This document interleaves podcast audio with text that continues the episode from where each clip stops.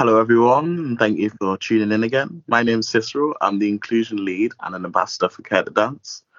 And I'm here with the lovely Paula. Would you like to introduce yourself and what you do, Paula?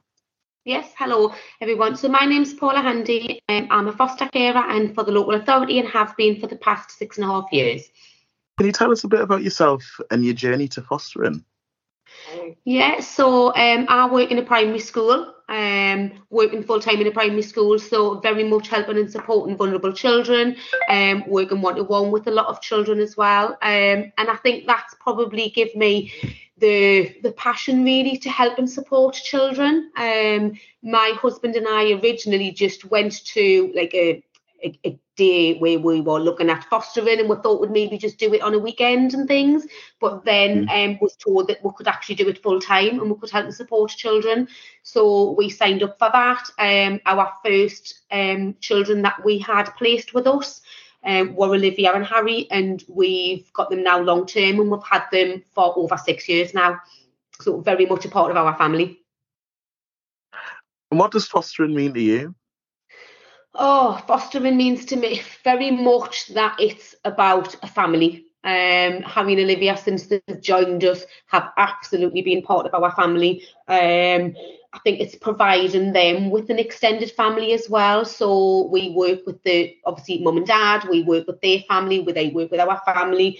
Um, it's showing them love and warmth as well in being part of a family as well providing them opportunities for different experiences. So it's just about, I think, providing them those opportunities to try and learn lots of different things. That just makes me so happy. Like, that makes me, that's exactly what a foster carer should be. And I think that's really important. Everything that you've mentioned there. Thank you very much. No, um, so, what have you noticed to be the most important aspects in supporting a young person to feel happy, safe, and a self a sense of belonging as they grow older. Okay, I think the most important thing for us is just the children having a voice, Cicero. Um, I think obviously Harry and Olivia came to us when they were four and five, so understandably we were the voice at the time. Um, just judging by their behaviours, judging by like kind of how they were reacting to things. But as they've got older, it's about just encouraging them that actually we were the advocates originally, but actually they have a voice.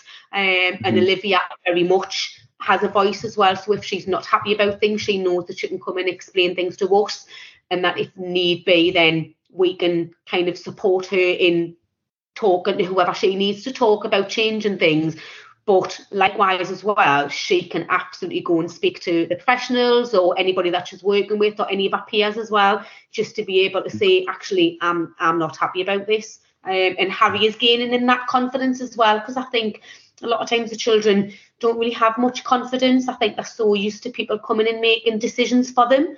Um, and I think the need to be able to be part of that and make decisions for themselves and have a voice. So would you say like your practice is kind of young person led?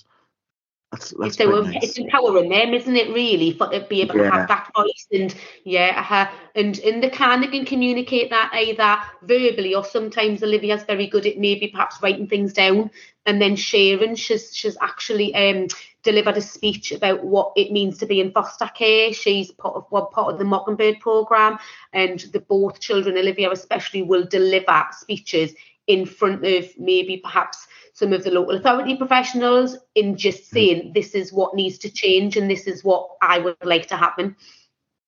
Mm-hmm. And you're actively sort of providing them resources, which again is really, really good. Um, bringing them to like groups. How can creative organisations such as Care to Dance support young people in your care? And what impact can a holistic trauma informed approach have on their well-being and opportunities? So Olivia and Harry have attended Care to Dance for over three years now. Um, they were, I think, they were one of probably the first children that started it. Um, mm-hmm. For me, I think the confidence originally, Harry and Olivia both joined together, and then Harry backed off a little bit. Um, and I think it was just because some of the children were a little bit older and he was quite young. Um, I, I see the children have grown in confidence every single week.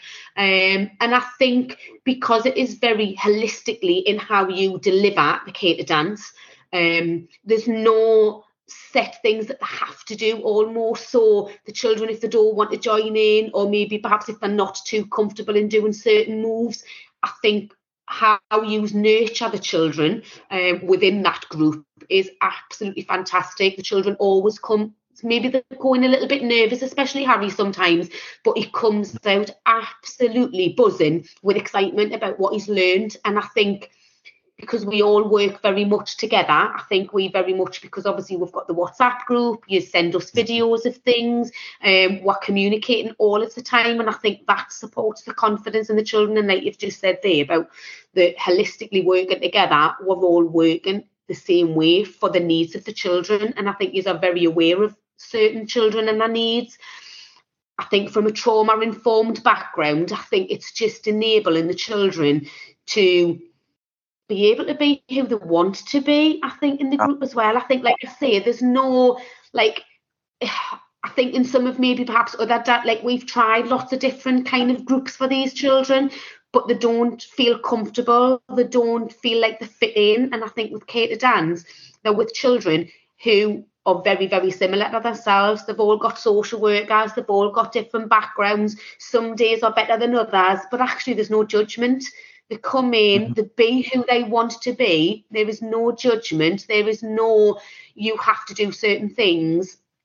And I think for us, I think that's really supporting these children and it's enabling them to flourish and be who they want to be through dance. Yeah, you can actually see that they are happy when they come. And I think yeah. that's the same for the majority of young people that come to Care to Dance, is that they actually do feel happy when they come and they yeah. are like, they actually are the one to join in and the, we're all friends, we all get along, and that's that's just what it's about. We also mm-hmm. obviously we've got lots of um performances as well. So there's been a couple of those. Um, we've got a new one coming up. So obviously the children get really, really excited for that because they learn the different dance moves.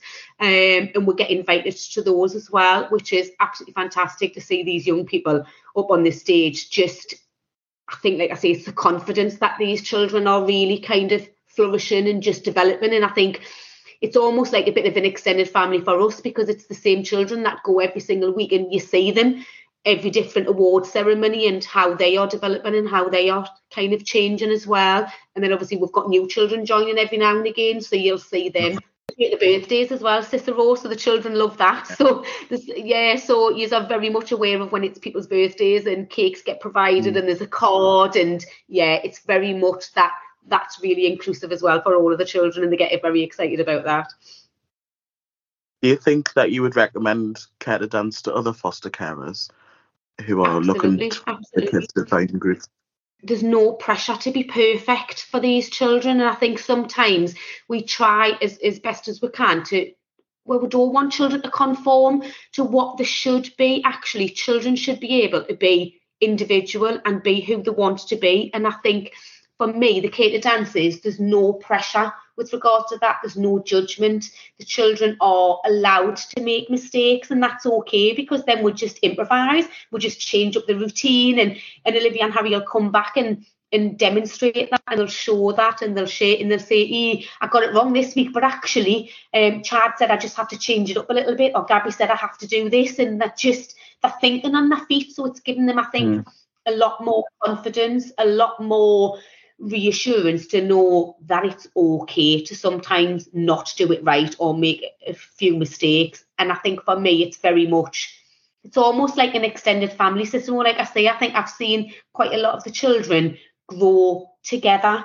Um, obviously, with Olivia and Harry being there for over three years, uh, we've mm. seen children come and go. Um, we've seen some of the older children kind of lead in the younger groups as well. But even though they mm. only start at the same time as Harry and Olivia, but that, that little bit older, I think it's very much part of an extended family.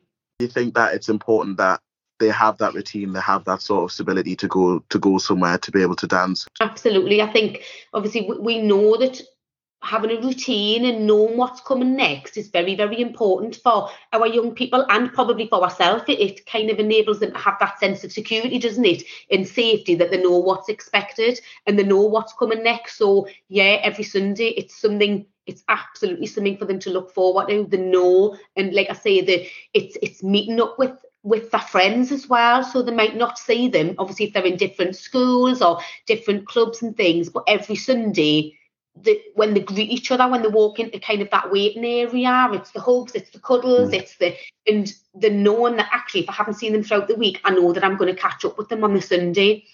My final question is what's one piece of advice that you'd give to organisations supporting young people to help a young person feel safe and supported while they're in the care?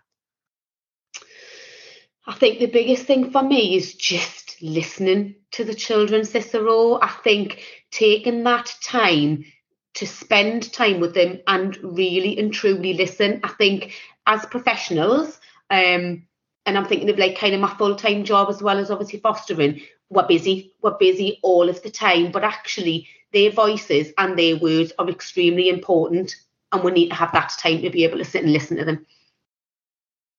Absolutely. Thank you so much for speaking with us, Paula, today. I appreciate it.